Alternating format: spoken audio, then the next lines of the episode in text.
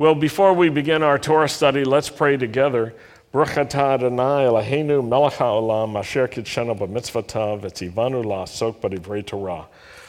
are you, Lord our God, King of the universe, who sanctifies us with his commands and commands us to engross ourselves in the words of Torah. Amen.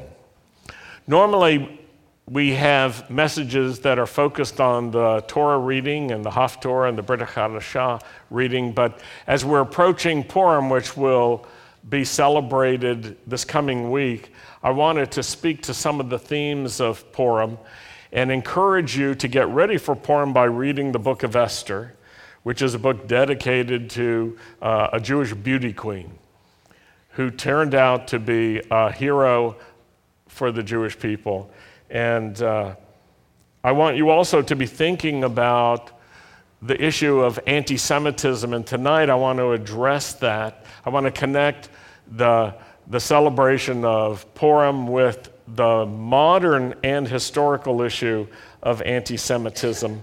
And uh, I, I have some notes here that I just want to share with you. My wife Sandy reads the scriptures consistently and keeps notes about the scriptures that really touch her. She writes them in a journal.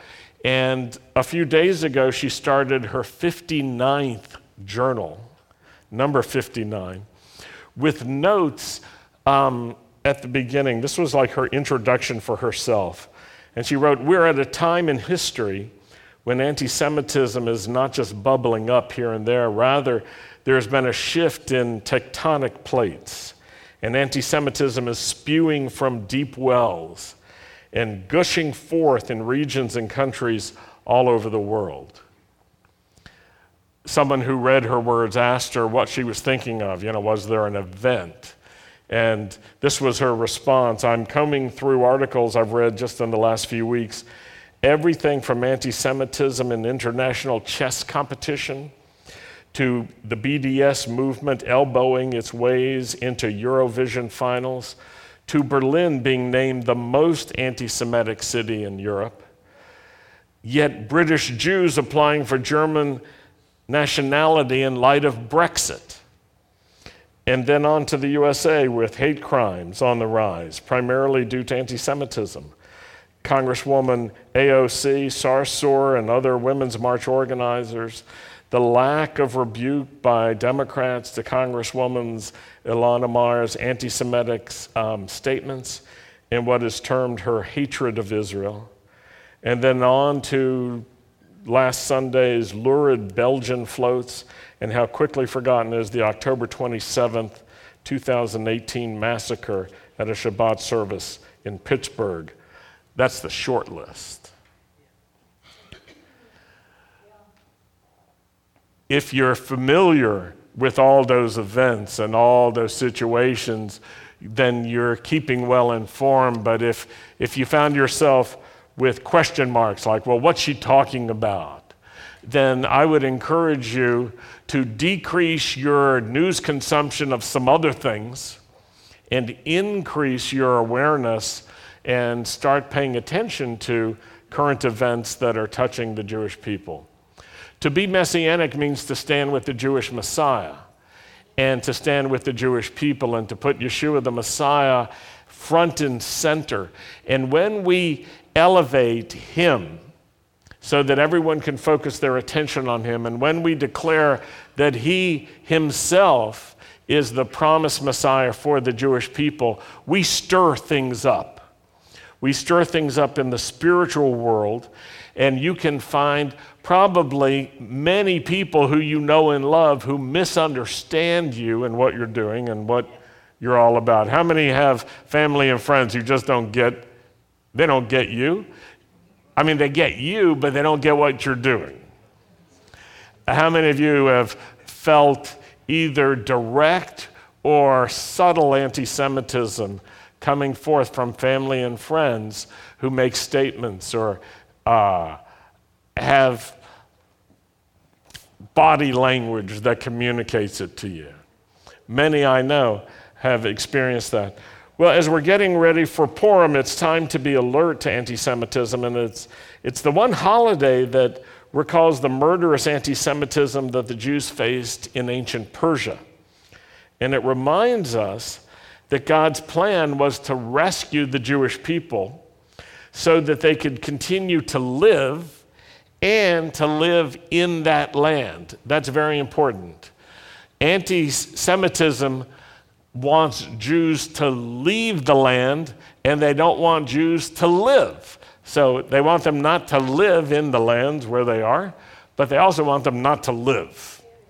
I remember Sandy and I were in Moscow in the early 90s during an outreach, and uh, an interesting journalist proposed that, that several of us meet with a guy that uh, he described as a moderate anti Semite. And this guy did not appear that way to me. But I asked the journalist, why do you think he's moderate? And he said, well, he just wants all the Jews to leave Russia. He doesn't want to kill them. That was the definition of being moderate. Well, there's always a need to discern God's plans because safety and redemption can come many different ways. And as Mordecai told Esther, don't think that, that you can hide, and don't think that no one will discover that you're Jewish. And his advice to his niece was stand together with us, with our Jewish people, and for us, and redemption will come. God will use you. He's put you in this place, in this position, just for that. Purim reminds us that we can't just escape anti Semitism, sometimes we have to confront it head on.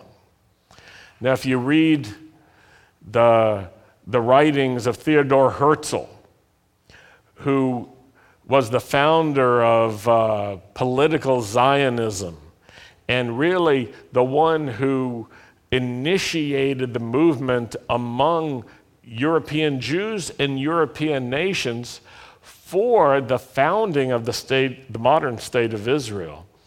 One of Herzl's arguments was that there will always be anti Semitism. And for that reason, we need to have a homeland for the Jews reestablished in the historic homeland of the Jews. And uh, I think he was right. We continue to need Israel as a homeland for the Jews, not just as the Holy Land, but as the homeland for the Jews.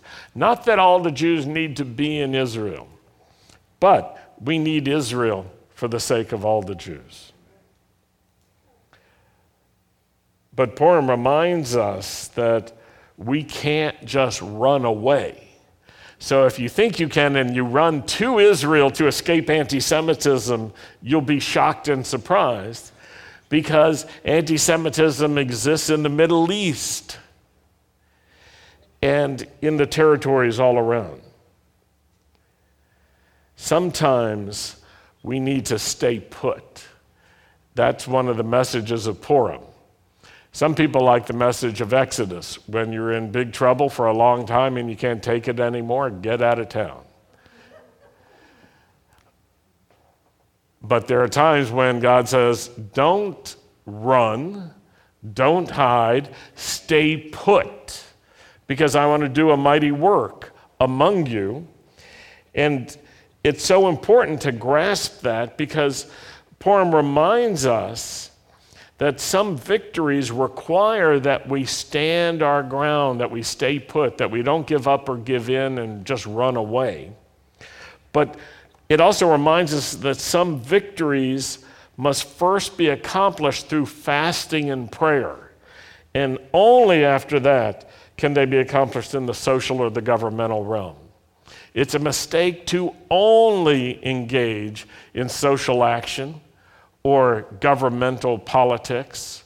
There's a time for fasting and prayer. We need to humble ourselves before God. We need to seek His face. We need to ask for His help and for His direction. And when we're in trouble, we especially need to do it. Purim also reminds us that some people who seem to be part of the problem, like King Ahasuerus, who was part of the problem, because he was the one who appointed Haman. He was the one who, who was signing the edicts that uh, Haman had uh, against the Jews. The one who was a, part of the problem, the king, actually became part of the solution. So it's important to hold on to that so that you don't fall into this very narrow way of thinking that someone who's trouble for us now will always be trouble for us. Sometimes the ones who are the source of trouble or giving cover to those who have evil plans can be used by God to rescue the Jewish people.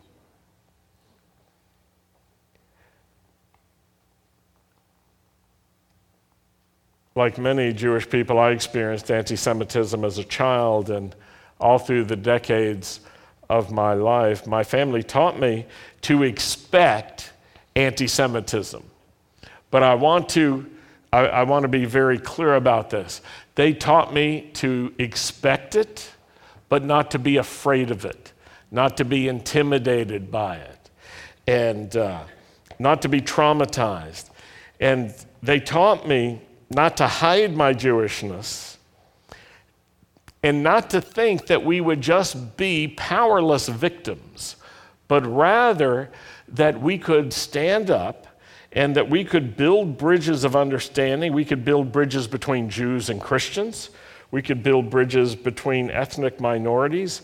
We could stand up not just for ourselves, but for the rights of others for the rights of minorities, for the rights of those who were being persecuted or oppressed who weren't Jewish. And my family taught me that if we stood up for others, not just for ourselves, we would be even stronger and we would be even better for it.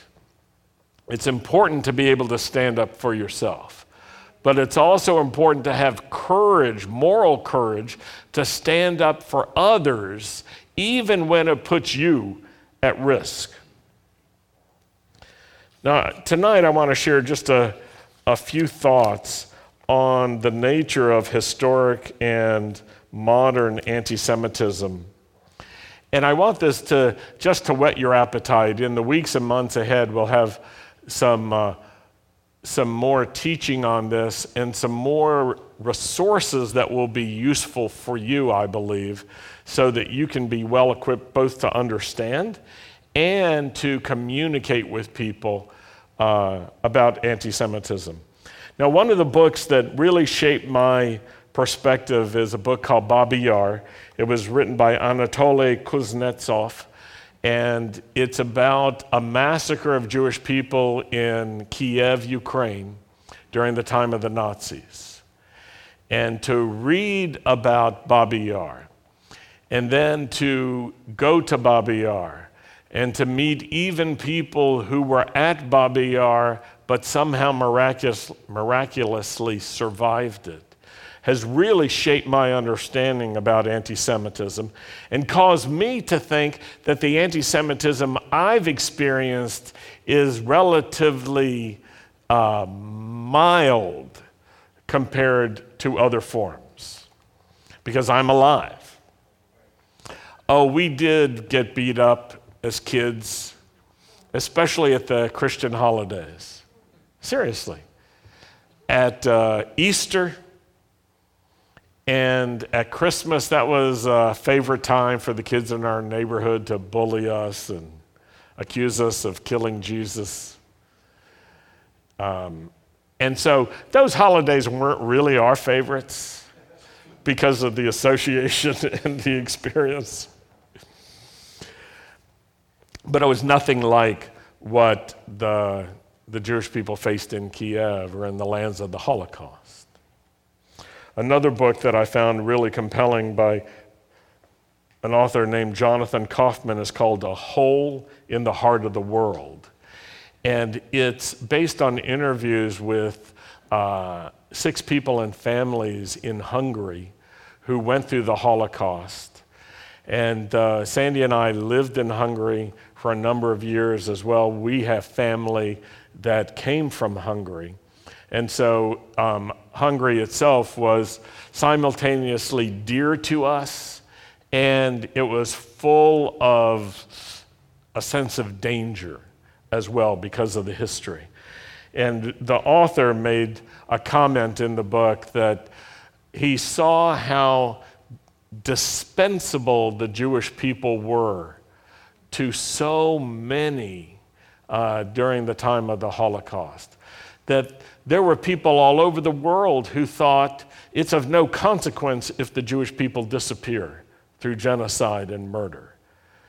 And to actually have to find your way back into society after having been treated in that way was, was difficult for many Jews who lived in the land of the Holocaust.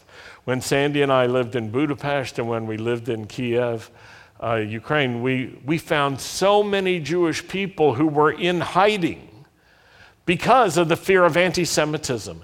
In fact, it wasn't uncommon, this happened almost every day, that we would meet someone whose Jewish family had told them that they weren't Jews.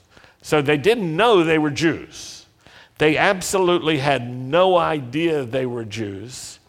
They had taken assimilated names, Hungarian names, or Russian names, as an example, and they were told they're Russian, they were told they're Hungarian, and then something happens, usually in association with them coming to the Lord.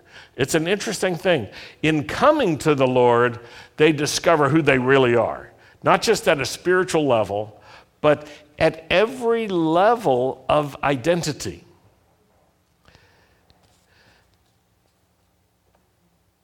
There were times when it was almost like a Saturday Night Live skit to see some of the people who were so clearly Jewish, but when they looked in the mirror, they saw something else. They couldn't see their own faces in the mirror. They were afraid. Their family was afraid. Their family thought the only way we can protect our children and our grandchildren is to hide from them the knowledge of their Jewishness so that they will never be found as Jews if and when things get worse again. It was so common. When we were proposing to do an outreach in Budapest, I received. Uh, uh, a phone call that was a threat and a summons to come meet with all the local Jewish community leaders um, because they were so opposed to what we were doing. And I thought it was just that they were opposed to us because we're messianic. But there was more to it than that. When we met with them, they told us that the only way Jewish people can survive there in Hungary is to be quiet and to be uh, like hidden away where people don't notice them. And we said, we don't agree.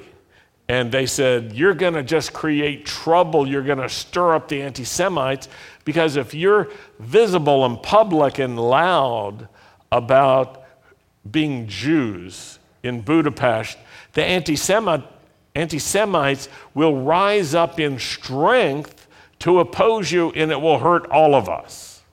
And we didn't agree. We said the worst thing we think that you can do is to hide in fear because of the anti Semites, because the fear of them is all it takes to put you in hiding. They don't even have to do anything. And then we said, you know, that there are many Christians who know that their Messiah was born a Jew in Israel circumcised on the eighth day, celebrated Shabbat, kept the Pesach, and I went on and on. And uh, their response surprised me. They got afraid. Spiritually, they were like trembling, many of them. But there was another thing. They said, if you talk like that in public, the Christians will attack us for stealing their God.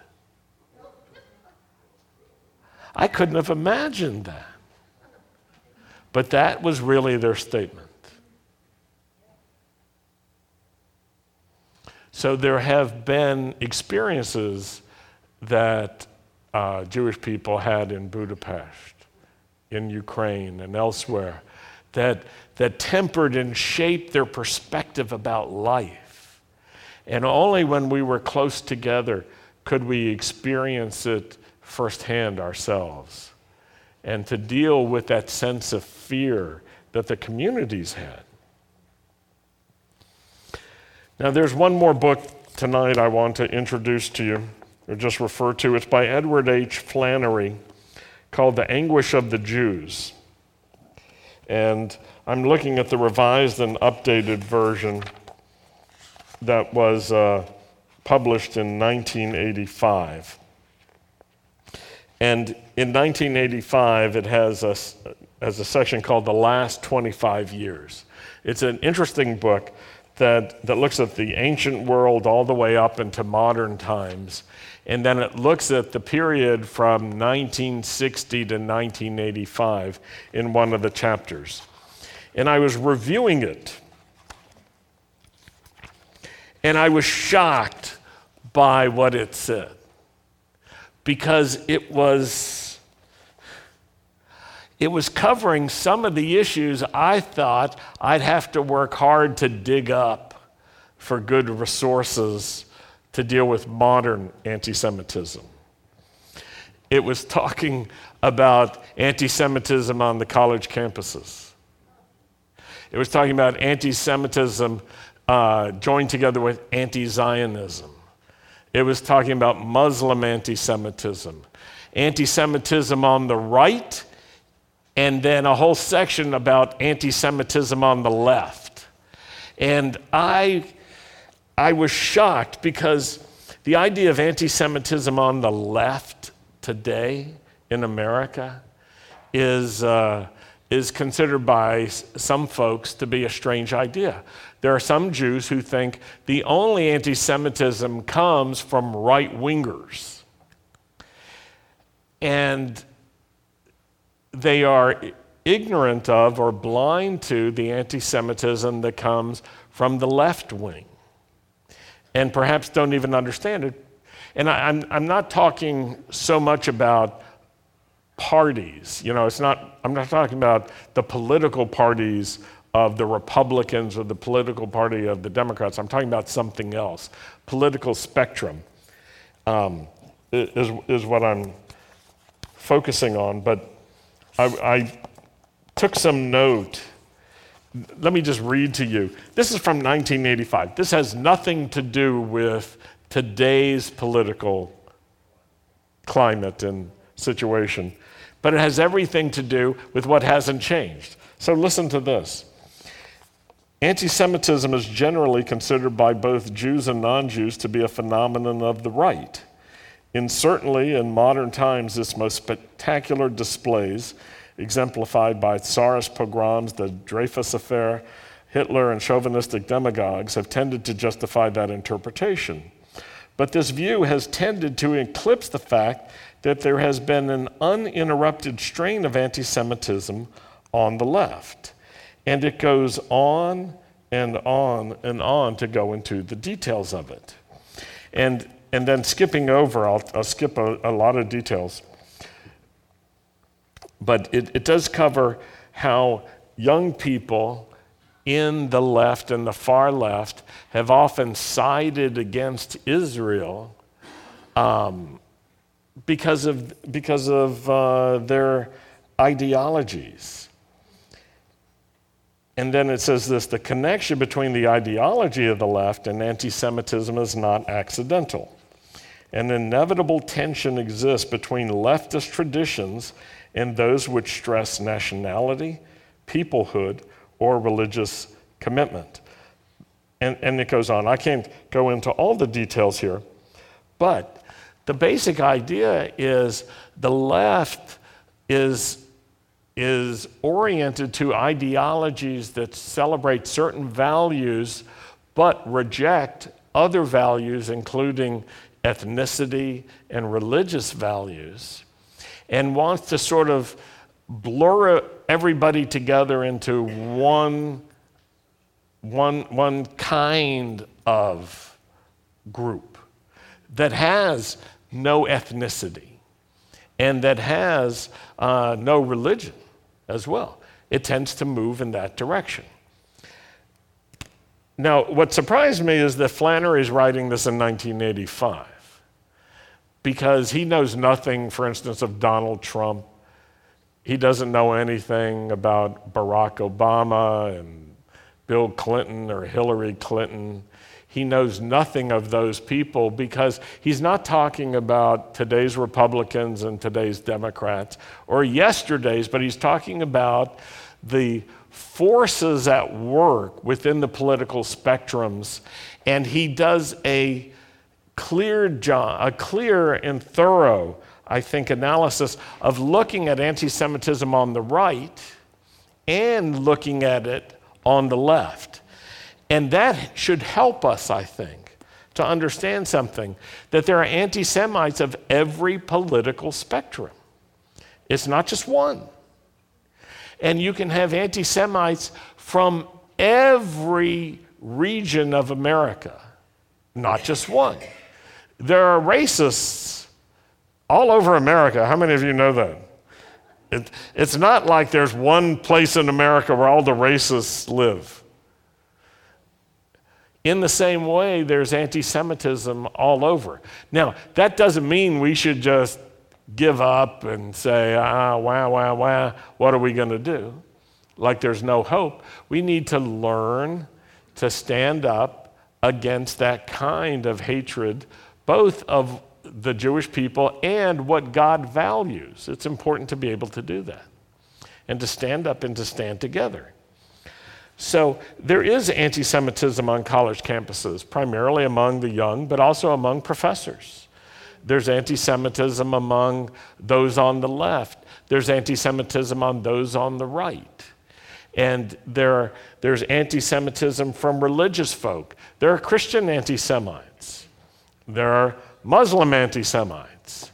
But when we get to the part about anti Zionism, you'll find this there are Jewish anti Zionists. There are Jews who hate the state of Israel. There are Jews who hate other Jews because they're not like them as Jews.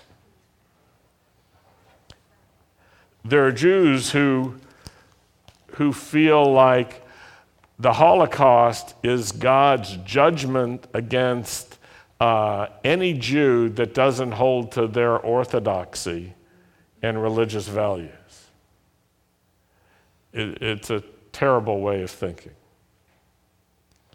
There's uh, anti Semitism because of ethnic hatred and because of conflict, ethnic conflict, where people just hate each other because that's how they're accustomed to dealing with their differences with each other. Well, I want to I want to just whet your appetite. I don't really want to go any further, though I encourage you to go further and read Flannery and read Babi Yar, read A Hole in the Heart of the World, and start educating yourself. And we're going to continue and provide resources for you and look at in detail about certain forms of modern anti Semitism, how it's emerging, and then how we can respond to it, and how we can develop clear, articulated positions um, in response to anti Semitism. So that will be my goal, and I think it's a worthy goal that will take us some time. So it's not going to be our steady diet, but it will, we, will, we will have some more uh, next week on anti Zionism and where it's going these days. And then the following week, we will have a guest from Toronto, Canada, the rabbi from City of David Messianic Synagogue, Rabbi Jeff Foreman and his wife Janet. And Rabbi Jeff will be presenting a mini seminar on Yeshua in the Torah and Yeshua in the Tanakh um, on Friday night and Saturday night, the last weekend of uh, this month. And I encourage you, come to both. It's going to be an outstanding time for uh, equipping you to see Yeshua in the scriptures in Torah from, from the very beginning, from Genesis to Malachi, and to see how Yeshua the Messiah is, uh, is both promised and revealed in the Jewish scriptures. It'll be a useful time for you and a wonderful time if, if you like, if you have friends or family who are asking you why you think this way. Why do you have this understanding about Yeshua? Then it'd be a great time to bring them because it will, uh, it'll be a powerful mini seminar for you. So I want to just pray right now as we're getting ready for Purim this coming week that you would be bold and that you would also work hard to educate yourselves, to read, to study, to learn, to pay attention, to be alert about these matters. Thank you, Lord. You've called us to be alert. You've called us to have discernment. You've called us to pay attention so that we can pray and so that we can take appropriate stands when necessary.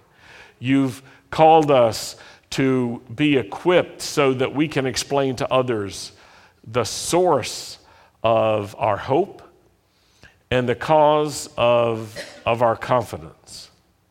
And I pray that you would give us hearts to speak both to anti Semites and philo Semites, that we could bring to all the good news of Yeshua the Messiah. In your name we pray. Amen. So we're going to close with Aaron's blessing. If you would please rise. And if you're standing by yourself, if you don't mind moving just a little bit so that you're not standing by yourself, that will be great. Yivarechecha Adonai v'yishmarecha. Ya'er Adonai panavelecha v'yichunecha yisa Adonai panavelecha v'yasem lecha shalom. The Lord bless you. The Lord keep watch over you and protect you. The Lord cause the light of his face to shine upon you. The Lord be gracious to you. The Lord lift up his face to you and give you his peace. In the name of Yeshua, the Prince of Peace. Amen. Shabbat Shalom.